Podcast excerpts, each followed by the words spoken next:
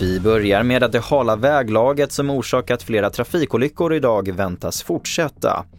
SMHI varnar nu för snöfall som kan leda till trafikproblem även imorgon onsdag i södra Sverige.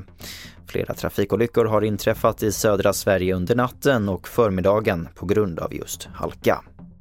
Nu till att svenskt näringsliv varnar för att det kommer saknas närmare 300 000 yrkesutbildade om tio år. Ändå så planerar regeringen att lägga ner försöket med branschskolor till sommaren. Skolminister Lotta Edholm. Det har varit för få sökande helt enkelt och jag tycker att det är bra att man ibland gör den här typen av försök men man måste också kunna dra slutsatsen att när det inte funkar så funkar det inte. Och det kommer kritik från arbetsgivare som menar att det kommer att leda till svårigheter att rekrytera kunnig personal. Det måste ett mycket ogrundat beslut.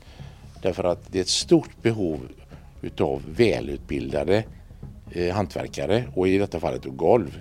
Så vi är väldigt måna om att den fort, får fortsätta. Det sa Arne Lidman på golvbranschens riksorganisation.